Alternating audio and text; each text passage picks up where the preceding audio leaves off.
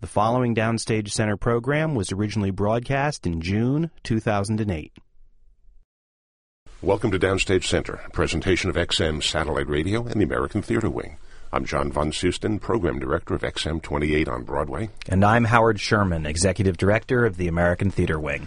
Today's guest has a very varied Broadway resume, starting with a show back in 1966 that never officially opened, a much, uh, much anticipated show produced by David Merrick called Breakfast at Tiffany's. And then from the low of that show, never opening the disappointment, to the high of being nominated for a Tony Award for creating the role of Diana Morales in a chorus line, and then winning the Tony a few years later for A Day in Hollywood, A Night in Ukraine. Recently, Anna in the Tropics, an original play, and now starring in In the Heights as the character Camila. We welcome Priscilla Lopez. Hi, Priscilla. Hi, so nice to be here. We'll start talking about In the Heights, which is a very interesting show created by Lin Manuel Miranda, who has written the music and also stars in the show. And for our audience that may not have seen it, they've been listening to the music on our channel. Oh, but, good. But for those who may not have seen it, can you just tell us briefly what the show is and a little bit about your character, who she is, who Camila is? Well, briefly, the show takes place over about 36 hours in a community uptown in Washington Heights. And Which is an area of the northern uh, part of Manhattan. Right, yep. northern Manhattan, about 181st Street. And um, it, you get into the lives of these people, and the and the, the the neighborhood is in a transitional state. You know, it's being yuppified, and Starbucks is moving in, and all of the above, and the neighborhood people are being uh, pushed out. So it takes the that's uh, some of the elements. Then there is my character Camila uh, Rosario, and she and her husband own the uh, car service in the neighborhood.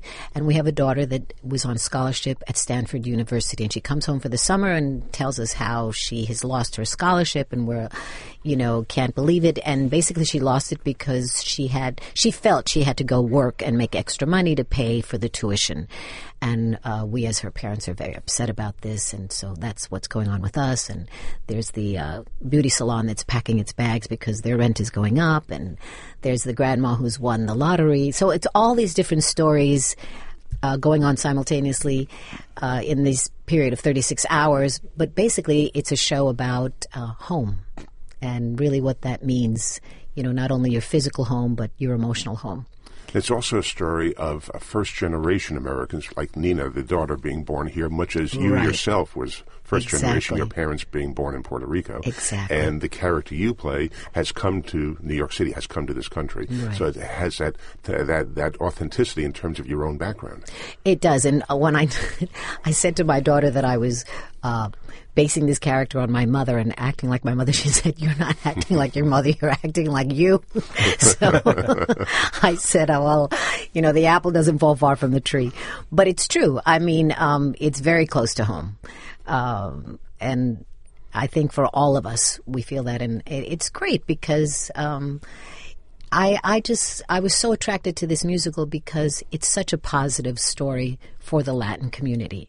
You know, I mean, it's lit, written by a Latino for Latinos. And it has a lot of heart. And at first, you know, it was criticized because it was like, you know, they were calling it Disneyland and whatever. And, and I thought, wow, you know, it's interesting how the media can't just accept 36 hours in these people's lives without it being what they think, you know, we're supposed to be.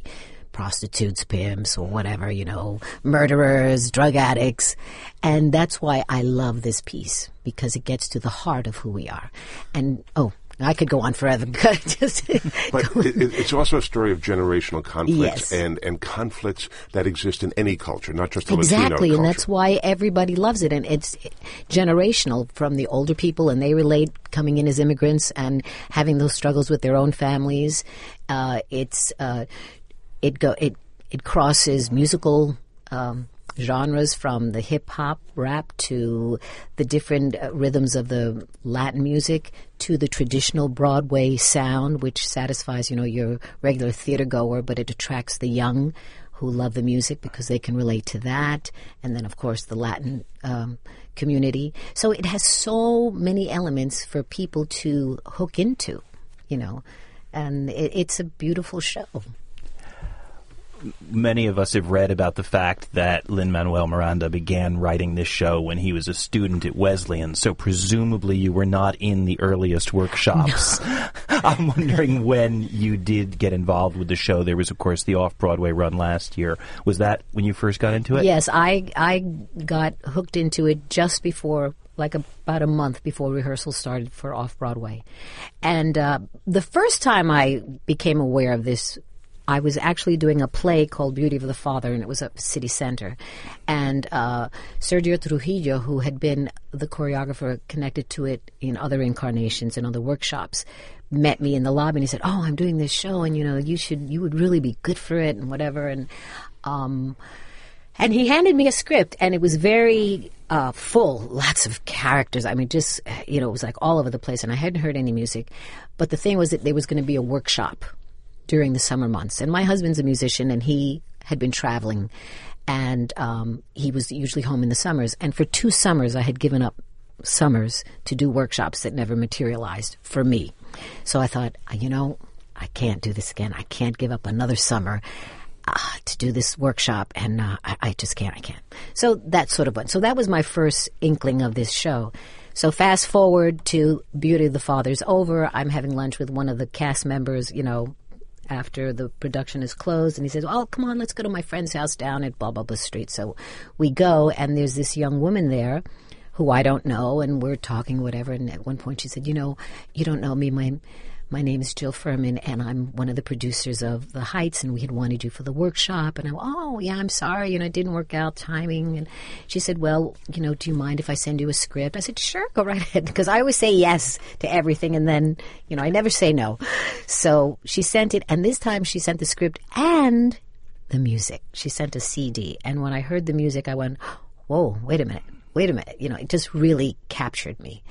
And um, so I met with Lin Manuel and Tommy Kail and Alex Lacamoire, who's the musical director. And I said, I, "Listen, guys, I love this. It's great, but there's only one problem. My character doesn't have a song, and this is a musical, and characters express themselves musically." So um, Tommy Kail said, "Yeah, yeah, we know, we know." Um, you know, we can't promise you if you sign on the dotted line, you get a song, but this is a work in progress, and you know, we're developing this. So I thought, okay. And I just had a feeling about it. I just had a feeling, and I said, all right, you know, I like the project enough, the project enough that I'll take my chances and hope, you know, that it all works out and I get a song. So how did how did your character and indeed coming to a song develop? When did that all happen? Well, it did not happen for off Broadway. And I was very disappointed, you know. And I got it. I mean, they had a lot on their plate to get this show up and running, let alone start writing new material. You know, so, but at the same time, you know, I was very disappointed and I saw everybody, um, just singing their hearts out and, you know, expressing themselves musically. And, um, so I remember I had a, cause I'm, I'm a terrible liar. You know, I don't know how to lie. So if I'm upset, you know, it's not that I come in doing it on purpose. I just, I can't hide what I feel. So Tommy Kail, the director, said to me, Are you okay? I said, No, no, I'm not okay. I said, I feel like I've been invited to dinner and I didn't get anything to eat and I'm hungry, you know? so he said, Yeah, yeah, yeah, we know, we know, you know. And, but, you know, that's what it was. So I decided, you know, to suck it up and say, Look, I'm here. I, I committed to this and let's make the best of it. And then the show, you know, started getting really good um, feedback and whatever. And then, you know, all the reviews said, hey, what's the deal here? You know, so I didn't have to lobby for myself any more than that because everyone who came to see the show was expecting to you know, have me sing something. so, not nothing, but, uh, um, and, and that's kind of what happened. And they, they knew that the character also and the story needed the song. So finally, when um, during our break between off Broadway and Broadway, you know, Lin Manuel wrote this song, and and um, I'm very happy because most mothers love it. they say, "Yeah, yeah, tell them," you know, because you know it's a song basically where she's telling the husband and the daughter to get their act together. Well, the song is called Enough, and it takes place in the second act, I guess. Yes, it does. What, what has transpired that, that motivates the song? Uh, what's well, there's a lot of friction between the daughter and the and the father, my husband, and um, in this particular scene, we th- there's been a blackout. Uh, she didn't come home the night before. Uh, we're really worried about her. We've been searching for her, and finally, we're in the dispatch, you know, the car service dispatch, still looking for her. And she comes in, and then Benny comes in, and you know, we look. I mean, the audience knows that they've spent the night together because they've that's happened already. But the parents, you see them have that realization, and the father, in his very Latino way, just gets very upset by this, and so he throws Benny out, or, or Benny leaves because they have a. He says, "You'll never be part of this family," and what are you doing? And then they, the daughter and the father start arguing, and then finally the mother says, "Oh my God, enough!" And then they, she tells them, "Get it together." You've been in a number of new shows, and certainly you've worked with authors in the room. But what's it like to work with the author on stage every night? Well, not so much the author, but composer. The composer. Sure. At first, it was it was so terrible because, you know, he knows if you're singing the wrong note. He knows if you're singing it flat. He knows if you're out of, you know, out of sync. So uh, at first, it was a little uh, intimidating, but now it's fine. I mean, now he's, you know, I've gotten past all of that. I feel like I've. I'm at home with what I do musically, you know, because even the song, I was the last one to get a song in the show. So everyone was months ahead of me, a whole performance, uh, you know, time ahead of me in terms of having their music become part of their body. So I had to play catch up, and um, it's only really recently that I feel that I've I have arrived. You know, with the song. A few minutes ago, you spoke of wanting to do it because of what this says to the Latino community and what about the Latino community. And I've heard people tell stories of there are now cheers that go up before the show starts. People Yeah. are coming in rooting, and I'm just wondering what what feedback you've had from from the audiences that that this is bringing in. It's unbelievable. First of all, when you walk out of the stage door. Well, besides besides the the before we start the screaming and the yelling, and then after certain numbers, just you know stopping the show, and then at the end, every single night, every single night since downtown, standing ovations. You know, I mean, I know they're they're more frequent these years, but it's truly spontaneous. I mean, they just jump to their feet. It's not like, oh God, oh everyone's standing, we'd better stand up. You know, when we come out, they're standing, and then the, all the people that wait at the stage door, it's crazy. I mean, it's just and a lot of young kids. It's a lot of kids, and then a lot of a lot of everybody. A lot of everybody. It, it's what the audience is a very mixed crowd, and um, it's amazing to see these people, and they're just they're well, the Latinos are so grateful, saying thank you so much, thank you so much for telling our story and for being up there. And then there are the, you know, the diehard theater people. Oh God, it's so good to see you back on stage. You know, they they sound like I've disappeared. I said hello. Um, well, I said, you know. Um, yeah, this is the first big musical I'm doing since Chorus Line, but I've been working for those 30 years in between. I said, I guess you don't go to like straight theater, but, um, and and then there are the kids who just i mean they're there they already know the words you know. Hmm. We have these little groupies that are in those first in that first row which is the lottery row. They sell those tickets every night for i think $20 or something. And you see you see them all the time and they're just you know thrilled hmm. Well, you have a daughter who's 18, a son who's 23. yeah What What is their reaction, the reaction of their friends? Is, is it cool that mom's in the show? Oh yeah. yes. Well, also they're just as crazy as I am and are starting to pursue this whole insanity of theater. so, no, I. You know what's interesting about that is that when they were little, they had, you know, because you know I'm their mom and I just go and do my thing or whatever, and and uh, it wasn't until they got to uh, probably I, I'm I- believe it or not like high school when they start joining all those drama groups and whatever. And and people found out that their mom was like Diana Morales and they had no idea. I mean they knew that I did this show but they had no idea what the impact had been or what it meant to so many people and I remember my daughter once saying to me, "Did you used to be famous?" I said, "Yeah, in some circles, you know." oh no, this is a really funny thing about my daughter. When she was very little, there was a time we were out in Los Angeles, and and I used to be going in and out all the time, you know, for appointments or whatever. And, and I wanted her to sort of understand what we did. And I said, So, Gabriella, what does daddy do for a living? And she said, Conduct. I said, Right. I said, And what does mommy do for a living? She said, Audition. I said, You got that right. Were, were, were they involved when you were deciding whether or not to do this show? Did you? yes, my them? daughter said, You have to do this show. Ma, uh-huh. you have to do this show. She did. because of the storyline, the music, or Because all of the the music. above? Music. The It- music. It, it, spoke to her. Yes, it really did. We just spoke about your kids looking to get into the business. Let's go back and talk about how you started to get into the business. When did the theater bug hit you?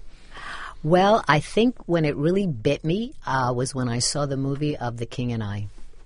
And I remember um, it was like a graduation present for my older sister from junior high school or something. We were all going to go see The King and I.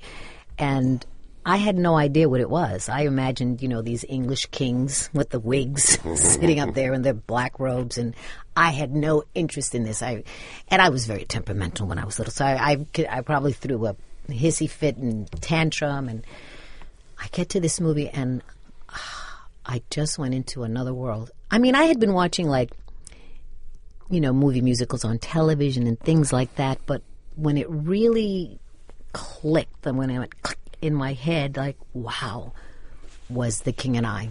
You know, that, and, and then I remember going back and seeing that about eight times in the movies. So, how old were you at that time? I was probably about eight or so, you know.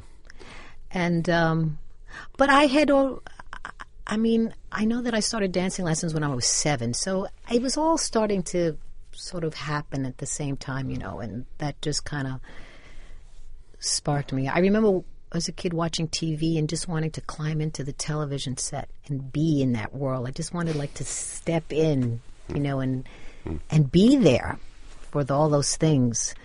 And um, and uh, my mother managed. I mean, because we didn't have any money for sure, and but she managed to squeeze out the little bit to give me some dancing lessons, you know. And she she in Puerto Rico, she actually worked for uh, La Escuela del Aire, which means the School of the Air, which was kind of like a Channel 13, and she would type the scripts for the uh, radio. So she had a little, and then she had a, a friend who took these dance lessons, so she sort of did that. And then I remember when I was really young, she used to buy those every week. Uh, they were those music, not, uh, they were the pop books. I can't even, magazines with all the lyrics of the popular songs. Oh, sure. Yeah. What would they Oh, call? I, I- but, you know, be like song hits popular and things like that. pop, or, a popular something or yeah, hit parade, hit parade. Oh, okay. The hit parade and that, and they, and so we'd sit there and we'd sing from all these you know magazines, and so she was, you know, she was very for it. You know, I wouldn't call her a stage mother because that kind of has like a negative connotation in my head, but she was certainly a very supportive and sacrificed to help me do what you know I, I wanted to do. Well, you were born in the Bronx. You grew up in the city, in New York City. No, I was born in the Bronx. Right. I was raised in Brooklyn. In Brooklyn. I finally made it to Manhattan, Uh-huh. and then I was exiled to New Jersey. well, you are What'd you do wrong? no, no. Uh, be, before you went to high school of performing arts, were you doing school plays at that point? Were you doing any theater? well, yeah. Well, I was taking dancing lessons, Uh-huh. and um, and I remember probably the first thing I ever did in ever I was in the first grade, and I was a leaf in the autumn play, you know, and being blown across the stage and just running back and forth. And my mother made me this like brown cape or something that had a leaf on it, or maybe it was shaped like a leaf, but it was like my whole butt. So that was my first stage appearance as a leaf. And I think probably around the fifth or sixth grade, we did this wonderful play uh, about uh, the planets, and I was the Mother Earth. I am 360 degrees around my middle. I still remember that. and then the biggie was we did the Pirates of Penzance, and I was Buttercup. I'm called Little Buttercup, and that was so cool. I mean, I still remember that, and that was really a triumph. You know, like I felt like yes, you know, and I, I, I don't know. I just guess I just kind of knew I was always going to do that, you know. So then you went to PA, High School of Performing Arts. Yes, and I got there, um, kind of. Well, I was an extra in West Side Story as a little kid. The uh, movie version. the movie. Yeah. So I I found out about performing arts through all those people in West Side Story who were graduates, you know, had gone to the school and um, my mother, you know, talked to them and found out and and then I, I realized that I'd had to go and audition for this and so I went and I went to um, one of the admitters to the school. Her name was Gertrude Shurr, and she had a school down in the village, like on 14th Street, a modern dance school. And someone told me, if you go to her and study with her, you'll get in the school. That's another song that hasn't been written. Well, I have to say, it's a little odd to start talking to you about your experience in high school because there are probably so many people who know part of what your experience was and have probably been singing along with it. But what, outside of what we know from the story and chorus line, overall, how was your experience at the Performing Arts High School? Was it ultimately a rewarding one, or Yes, was it ultimately was it I ultimately a frustrating one? No, no. Ultimately, I triumphed. I did. The first year was painful. It was, you know, everything that song is was. That's what it was. The song Nothing. The song Nothing. And the beauty of that was that up until my that point in my life, it was the most negative thing that had ever happened to me. To turn around and become the most positive thing was great. But he, Mr. Karp did die. And so he was out of my life, you know. And I mean, well, something that's not on the record, but it's the next line in the show. Uh, and I felt nothing. And says, I mean, I didn't want him to die or anything. And I just didn't want him to be part of my. I was just glad he wasn't going to be part of my life anymore. So I was so happy he was out. So the next year, I had another teacher who was very loving, and her name was Edith Banks. And she just was so easy. And so I started feeling more relaxed and whatever. And then by my senior year, I had Vinnette Carroll, who was, you know, a professional director, and she she was fabulous. And she just, you know, made me feel so safe, so secure, and was so supportive. And, um, you know, when we did the big production, we did a, an original production of The Wizard of Oz, and I was Dorothy, and we did, you know, so it was like, it was really cool. I mean, so it was like from you better leave to, you know, really triumphing and getting, um, then I got, um, the B'nai B'rith Award, 200 bucks they gave me. so I thought, great, I'll use this money to study over the summer, you know, for my lessons, which I did.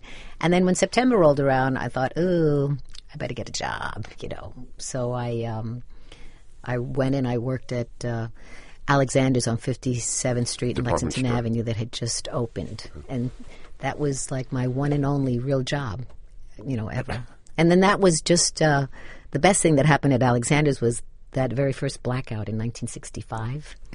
You know, the very first one when the whole Eastern Seaboard was out.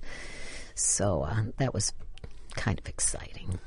So I presume shortly after that you got cast in your, your big Broadway debut, Breakfast at Tiffany's, with uh, Richard Chamberlain and Mary Tyler, Tyler Moore in the cast, and Yes. David Merrick producing it. That was probably very exciting at that moment when well, everyone cast. was, you know, this is going to be a huge hit, and it's going to be a huge hit, and it was Abe Burrows who wrote the book and was directing it, and and um, I thought it was pretty good, you know? and I I memorized everything in that show. I knew. Besides the music and the lyrics and the dancing, I knew all the musical cues. I knew all the line cues. I, I knew that show, and I just kept waiting, thinking, "I'm going to go on," you know. And I was not married to Mary Tyler Moore's understudy in any way, shape, or form. But I thought the understudy won't be able to go on, and I'll get my chance, and I'm going to go on. you know. but it was just um, not to be. And the show we we went to uh, four weeks in Boston and four weeks in Philadelphia, and then the media started getting hold of it and saying things like, "Well, who do these television people think they are coming to the theater?" And uh, even Dr. Kildare can't fix this one, and you know, just stuff like that. But and um, it never opened. We only did two previews. And by then, the chorus was out. I mean, I didn't even get to do those two previews on Broadway. I heard the chorus was fired even before the show opened. Well, they what weren't. They let about? people. Well, because they brought in Edward Albee to Oh, fix the book, and and Abe Burrows, I guess he felt this is where I need to leave. So Abe Burrows left, and Edward Albee came in, and suddenly, you know, Holly Golightly was being punched in the stomach when she was pregnant, and it got very dark. so, um, it's and I think they they were try, trying to go in a different direction, and they didn't want it to be a Broadway. So basically, I couldn't be fired because I was on a six month contract. So they were paying me, but I was home. You know, I didn't. They no longer had any use for the chorus. But uh, as I said, they only did two previews, and um, that was it.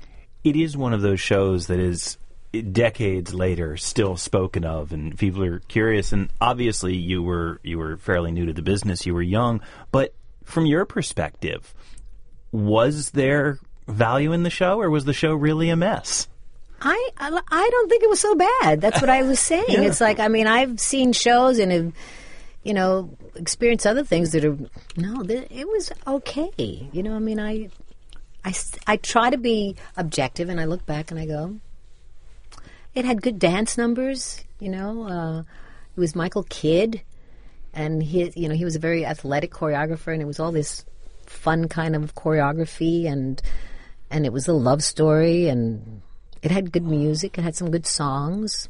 I didn't think it was so bad. You know.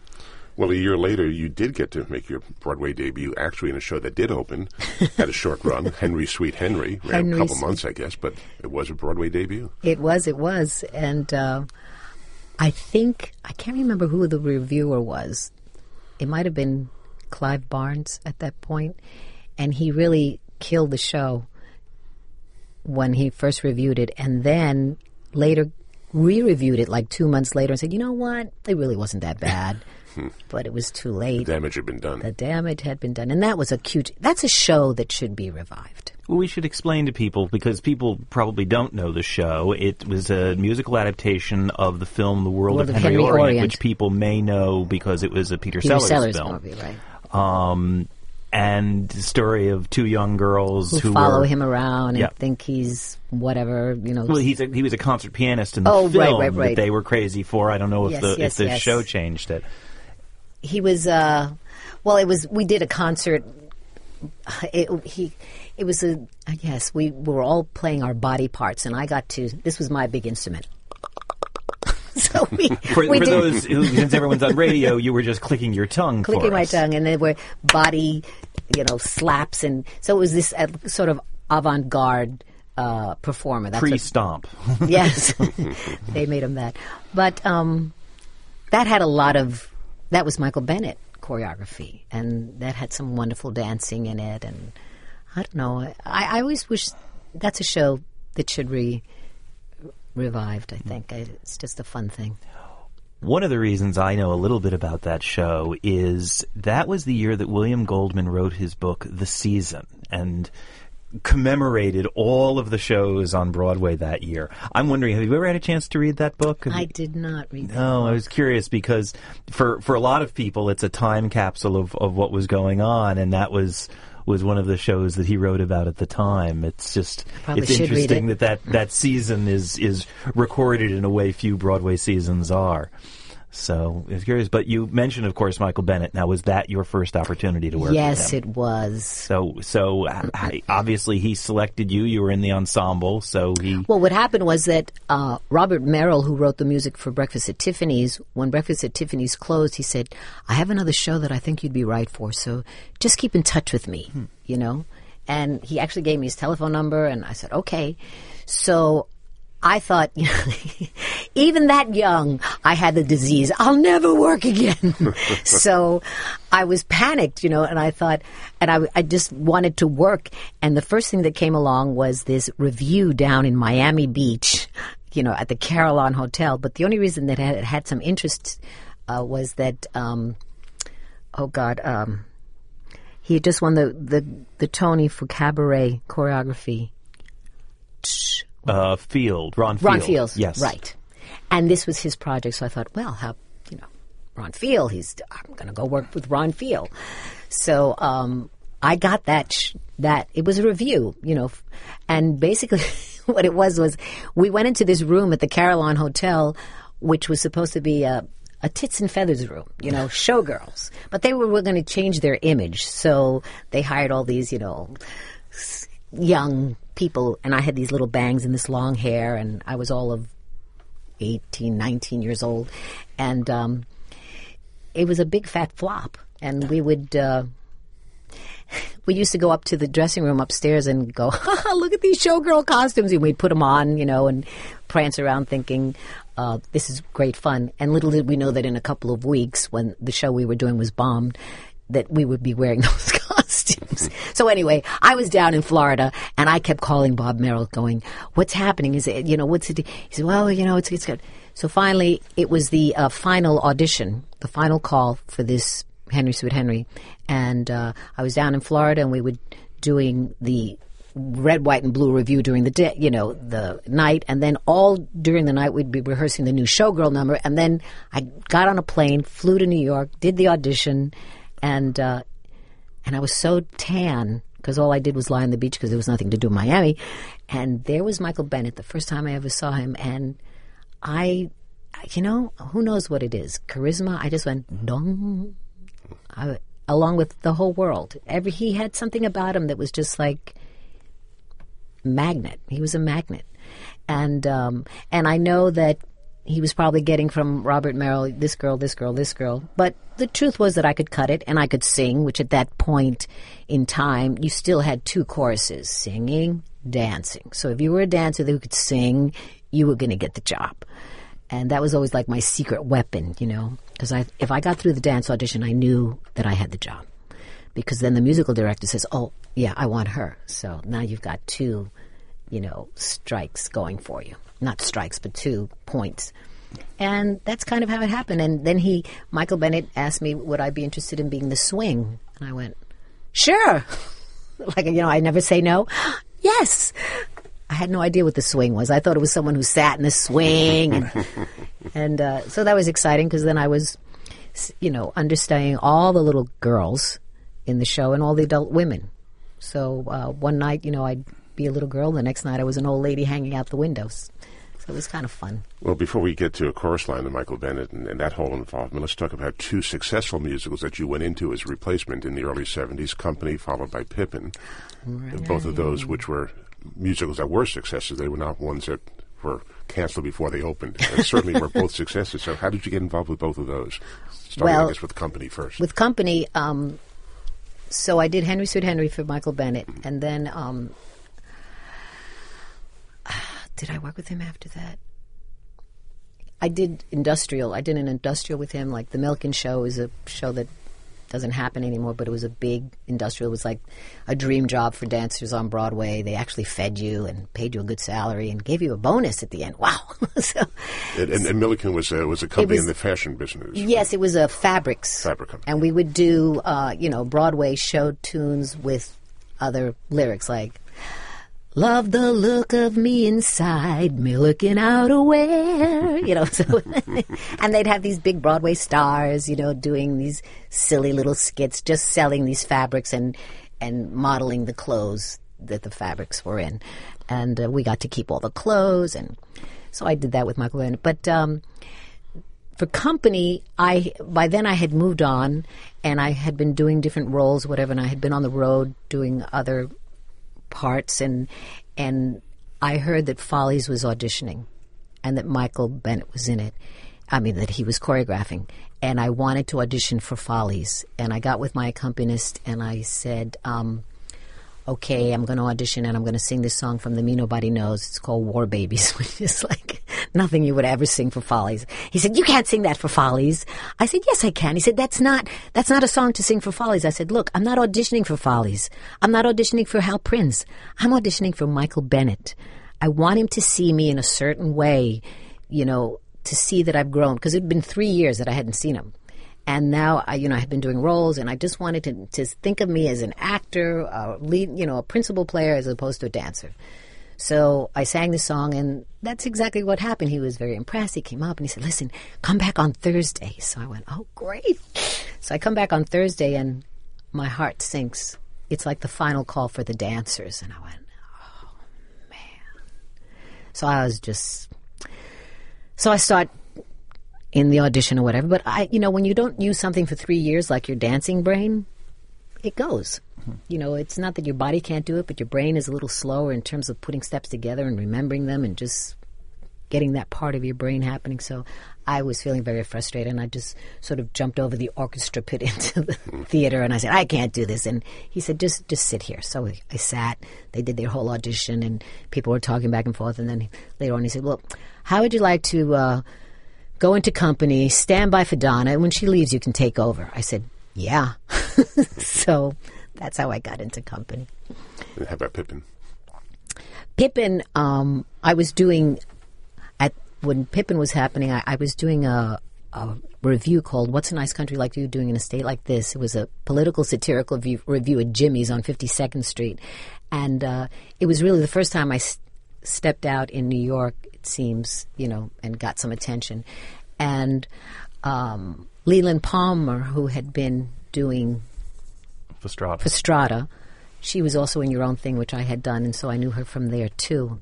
And she came to see the show, and she said, "Listen, I'm going to tell you, nobody knows, but I'm leaving, and you should audition for this role."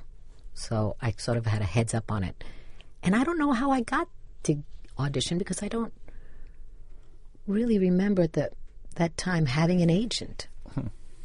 But I got to audition, and um, and I. Uh, I got the um, I went as the character because the the young man who was playing the uh, prince, uh, not the Pippin role, but the Lewis. We went to high school together, so we were the same age, and I'm supposed to be his mother. And I know Fastrada is like hot to trot, and she's younger, but still, I thought I should be a little more mature. So I thought I can't go as myself. I have to do something. So I went in full costume. And the hairdresser, who was the hairdresser at Pippin, I had known him from Her First Roman. He actually got me the wig from the show. Wow. and I put that, I mean, I had, you know, balls, as you can say. I always want to write a book and say, uh, when I had balls. and uh, he sent me to NBC to a makeup artist and made, gave me a little old age makeup. Who knows if it made any difference? But the point was, when I went into the theater, I thought, because I'm with my contemporaries. You know, everybody I you always see at auditions. And to walk in like this, you think, I mean, it's taking a chance. You say, I'm either going to be the laughing stock of New York or I'm going to get this job. You obviously made an impression. I did. I got the job. And Bob Fosse was in the back of the theater. And when I finished my audition, he ran down the aisle and put his hand on the stage and he said, Now that's what I call a well prepared audition.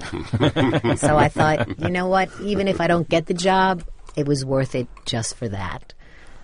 Well, let's go now to Chorus Line, which has been chronicled, written about, performed endlessly since the beginning. But we, I have to ask you, can you tell us a bit about the sessions that led to Chorus Line? What those, I mean, we hear of them as interviews, we hear of them as group. What was what was the process by which the material was drawn out from all of you?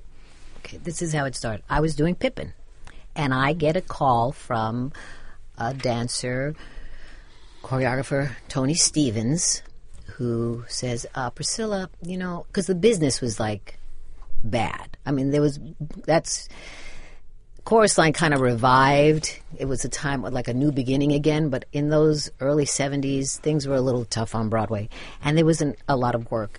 So he was basically calling me saying, you know, a bunch of us are getting together and we want to see if we can, you know, make something happen. Maybe it's a like a repertory company or whatever, and we want dancers who have gone on and done other things like you. And you know, he was just trying to drum up something for dancers, and it was him and Michon Peacock, who was also a dancer, and they were in this together. So I said, "Yeah, sure, I, would love to come." And he said, "Oh, by the way, Michael will be there." And I said, "Michael Bennett." I said, "I'll be there." So um, the, we we were told to arrive at this place. It was like a rehearsal, and it was really an exercise uh, establishment. You know, it was on top of Dunkin' Donuts on 23rd Street and 3rd Avenue. I remember it was a snowy night. you know, come all the way from the west side down. So we go up there, and all of a sudden, hey, here are all these dancers from Pippin. You know, I, I didn't know that they would all be there, and oh God, and who's that redhead? You know, smoking the cig. Oh, her. I've seen her at auditions all the time. And oh, and who's that weird? Oh, you know, all these people that you've seen that you audition with, but you don't really know. But they're your contemporaries, and you only know them if you've worked with them. But it's kind of like, hmm, what are we doing here? So we start out dancing and warming up, and and it seems okay. And then all of a sudden, Michael Bennett walks in with Donna McKechnie, and suddenly it's like, you know, the tension goes up. Like, okay, well, what is this? Are we auditioning? What are we doing here? You know, and and then he starts dancing, and so things get a little, and then that finishes, and then we all sort of moseyed into this other smaller room, and we had wine and you know little things to eat, and we sort of sat we sat in a circle, and I was at the end of the circle, and Michael Bennett started saying, "Well, you know, I really think the dancers have a story to tell," and he said, "I'm going to ask you some questions, and you don't have to answer anything you don't want to, but if you, you know, whatever you do say, just be honest about it." And you can talk as long or as little as you like. Um, and we said, oh, he said, I don't know if tonight, and he said, and I'm going to tape it all. And I don't know if this is going to be a book or a play or a movie or a musical or just tonight. But, you know, and that's kind of what, how it started. So then he would ask a question, and then he was the first one to answer it. And then we went around the room, and there were about 25 of us. And basically, what happened that night is what you see up on the stage. Zach, Michael Bennett, says, I want to know your real name, where you were born, and when. And then we went down. That was the first question. So all the jokes that are up there. Hi, my name is Judy Turner. My real name is Lana Turner. you know, she really said, "Hi, my name is Trish Garland. My real name is Judy Garland." So everything that's up there was what we all said because it was all put down on these tapes. So then we'd go to the next question. So how did you get to New York? You know, and blah blah blah blah. And we kept progressing, and then we got to the high school years, and that's where I told the story about what happened to me in high school, which became nothing, and how did. So the whole chorus line all the way down to what do you do when you can't dance anymore? You know. So uh, basically, that's how the show was created, and it was all put on these tapes, and but they were all in monologue form. So then, after that, um, Nicholas Dante, who is the character of Paul San Marco, the homosexual boy uh, in the show, he spent like an entire summer just lifting you know this is pre technology typing all this stuff. Transcripts. transcripts. Right from the tapes. And then we had our first which was not called workshop because it didn't exist because our work created that whole thing of a workshop we are the mother of the workshop and uh, uh, remember just doing all these monologues, you know, of my stories, and we all. Um, so we were just sort of experimenting with the material and, and, and trying to see who these characters were and, and how things translated. And then we had a break, and then we had another session of these. Well, actually, we had two weekends of these tape sessions first. And uh, the best part about it was that all these people, like, you know, that redhead with the cigarette, Kelly Bishop, became my best friend. that weirdo over there, Nicholas Dante, you know, and suddenly when everyone is just pouring out their heart and soul, you you realize, well, looking back on it now, it's what happened with the chorus line. Why chorus line was such a big hit because it was about people's heart and souls, you know. So um, uh, that's it's really what happened on those weekends. What a chorus line is. Then, of course, it got produced at the Public Theater off Broadway, Joe Papp's Public here in New York, then transferred ultimately to the Shubert and played on Broadway for about 15 years. Right. So, did you go to see the, the most recent version, the current version? I and, did. And what did you think of Morales when you saw that? Were you thinking of yourself as you were watching this? Well, I, I was I was seeing the show in double vision. I was seeing it happening, and then just because the original people are so ingrained in me and myself also that the people would come forward and I would almost it was like watching Follies with the ghosts. so I was watching Follies when I saw Chorus Line, watching all the ghosts come forward. But uh, it was just wonderful to see the craft of the show. You know, the show's beautifully crafted. And um, it was nice to have it out there again and for, you know, younger generations who have not seen it to be able to see it, you know, and um, And it's got to be interesting because so often we ask people on this show when they've been in a production and then years later get a chance to see it in a revival or if they directed the original and go to see someone else's production.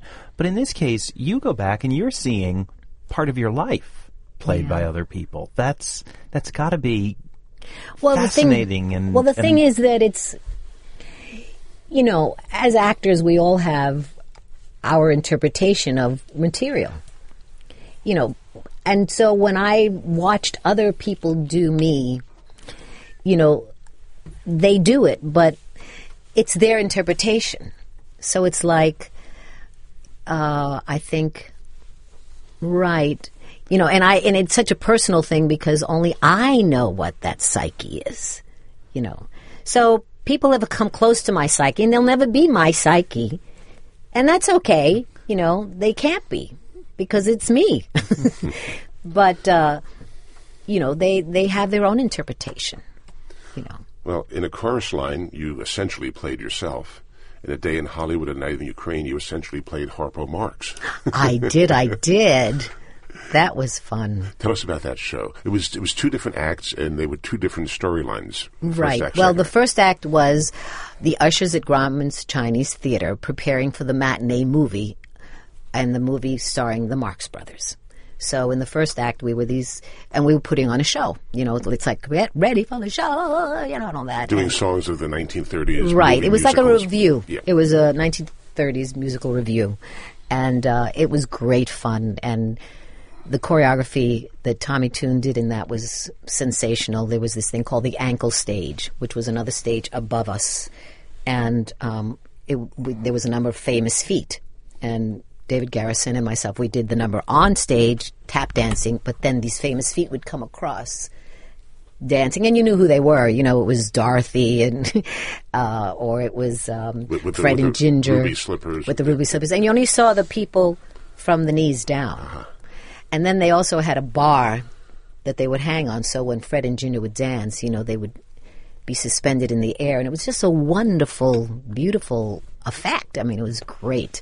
So that was a lot of fun, and um, so in the first act, it's the show that the ushers are saying, "Come on, you know, come on down to Grauman's Chinese Theater." I can't even remember the tune, but um, and um, and then the second act was uh, a Marx Brothers movie, which was written by uh, Dick Vosburgh, who was obsessed with the Marx Brothers, and most people thought that it was really a real film script of theirs, and it wasn't. He was just so in tune. And the crazy part of this, which when things are meant for you, they're just for you. You know, so you shouldn't get upset when you don't get certain things because it just wasn't for you. But this one was for me because I um I was in Los Angeles and they had just invented the Betamax and it used to be about this big. and we bought one and there had been a Marx Brothers Film Festival on television. And for whatever reason, my husband taped all these movies. Okay. Now I'm getting a little like antsy in LA because it's just not the place for me. And I said, you know what? I'm going back to New York. I need a New York fix and I can't be here anymore and I'm going to leave. So I go back to New York. And as soon as I literally land and I arrive at my mother's house, my husband calls me and said, Tommy Tune's in town and he's looking for you because he wants you to audition for his new show about the Marx Brothers. I said, what? he said, yeah. Uh, he said, but don't worry about it. He's going back to New York and you can, you know, he'll see you there. And he said, and guess what part he wants you to audition for? And I thought, Margaret Dumont. he said, no, no, no, no, guess again. And I, then the only one I could, I said, Harpo? And he said, yeah. so now I have all this information. I've got all their movies. Well, my husband has them. He puts them in a box and sends them to New York, and I start watching these movies. and I've got Harpo down. I mean, I know all his shtick, you know, and I love it because I'm a very physical person, and I love physical comedy. I mean, my most favorite people. I mean, I think the first physical comedian who made me crazy was Imogene Coca, and then after her, you know, like Martha Raye and and then um, Lucille Ball, and then. Um, Carol Burnett. Carol Burnett. Oh my! All that phys- physical stuff makes me nuts. I love that. So it was perfect, you know. And um, and so when I auditioned, my first audition for Tommy Tune was just me, and um, I was a wreck because I hadn't. I had been in L.A. and like I say, when you're not doing what you do, you're it goes away. So um, I came back and I and I did the audition and I sang and and Tune said to me, "What do you think about when you sing?" And I thought, "Oh, this is the trick question. If I answer this right, you know, he'll um, I'll get the job." So I said, "Well." Well, let's see. Um, I sing, and um, the words come out, and then I hear them, and I have an emotional reaction to them. And he goes, "Oh, okay," but he was really just asking me just- the just curious. question. but he, you know, then uh, the the uh, the assignment was to come back and do a mime, and I thought, what am I going to do? Like I'm being eaten by a fly or something? So I decided I'm auditioning for Harpo Marx. I'll go in as Harpo Marx, like I did for Fastrada, and I went in full costume with the horn and the wig and the hat and the thing, and I did all his stuff. And then at the end, uh, I I only was shy about doing one thing, but it probably would have been Gangbusters. I jumped off the stage and I ran up the aisle and I jumped into somebody's lap. I didn't know who he was. It turned out it was Dick Vosburgh, the writer. But my real, what I really wanted to do was to take his tie and cut it, which is what Harpo Marx. But I thought, no, that's taking a little too far. It could have been a very expensive tie. It could have been a very expensive tie, and that would have been the end of me. So now to jump, we've been talking for the better part of an hour now, and it's all about musicals, is what we've really been discussing. And we're going to give short shrift to the fact, unfortunately, that you've done countless plays. And because of the time, I just want to jump right to you've done two plays by Nilo Cruz. Yes. Um, both a Latin and a Latin author, both Latin themes. And I'm just wondering about the experience of being this this noted musical performer and how you transformed into a dramatic actress and and had the opportunity to really come around to do work you know that that speaks to your culture and your heritage too Well, here's the secret. If you listen to the Nothing, I'm so excited because I'm going to go to the High School of Performing Arts. I mean, I was dying to be a serious actress. I always wanted to be an actress. And through my dance, I felt that I was acting. And because of the dance, that's what I was given. I was given dance lessons, so I got into the musicals. But I wanted to talk. I wanted to be the talking one. Hmm. And then finally, I got to do roles in a musical. But unfortunately, this business, they pigeonhole you, you know. So if you're a musical person, oh, you're musical, you know. And so I had to, like, after I won the Tony, I said to my agent, I want to do plays. I want to do plays, you know? And so I remember her sending me out to some place out in Oshkosh. I said, no. I, I said, she said, well, what do you want to do? I said, what about all those theaters on 42nd Street? Come on, you know, I want to do something. Give it. So I went and I auditioned for this play, which was Ronald Ribman's last play called Buck. And uh, Morgan Freeman was in it, Jimmy Smits was in it. And uh, I loved that play. I mean, it was. I'm, I've gone all into another tangent, but um, that's how it was. That I just insisted I need to do plays, you know, and um, and it's so crazy because people come to see in the Heights and they say, "Oh my God, you know, we haven't seen you. It's so good to see you on stage again." And I've been working for 30 years doing plays. That I, I love to do plays. but it was 35 years almost 35 years from the time you made your broadway debut that you finally got to be on broadway in a play namely anna in the tropics Yes, that was and and I was really upset because I I felt that that play, you know, got a little shortchanged in terms of its visibility. I I never felt like we people even knew we were there. People who came to see the play loved it, and uh, it just I don't know. It just made me sad that it didn't last longer. And we had a beautiful television star in this play, you know. And I remember saying to the powers that be, "Hey, we need a television commercial." Oh, plays don't have television commercials. I said, "Yes, they do." And the fact is that you have a huge television star in your play, and people who watch television, you know, the people who want to see him watch television. so, you know, it makes a little. But anyway, but it was a beautiful play, and I love Nilo Cruz's work. I love how he writes. I love how he writes for women. They're always strong. Uh, there's not an age situation happening. He always sees women, whatever age, as sexual beings, you know, which is really nice if you're a woman. You know, it's not like, oh, I'm past X amount of years, so now I've got to be the old biddy or whatever. No, you know, so that's really nice. Um, I love doing his plays. We've been talking for about an hour now, mostly about your musicals. We could do another whole hour just on the plays you've done, because you certainly have done many. But Priscilla, we do thank you for being with us today on Downstage Center. Thank you. Thank you. Thanks, Priscilla. For the American Theater Wing, I'm Howard Sherman, reminding our listeners that these programs and all of the educational and media work of the American Theater Wing is available online, on demand, for free from our website, www.americantheaterwing.org. For XM Satellite Radio, I'm John von Soosten. For Downstage Center, that is a wrap, and thank you. The American Theater Wing encourages all of our podcast fans to share our programs with friends and colleagues, but we remind you that any commercial distribution, commercial use of our programs, or program modification is prohibited without our express permission. We appreciate your cooperation and invite you to contact us with any questions. Thanks for listening.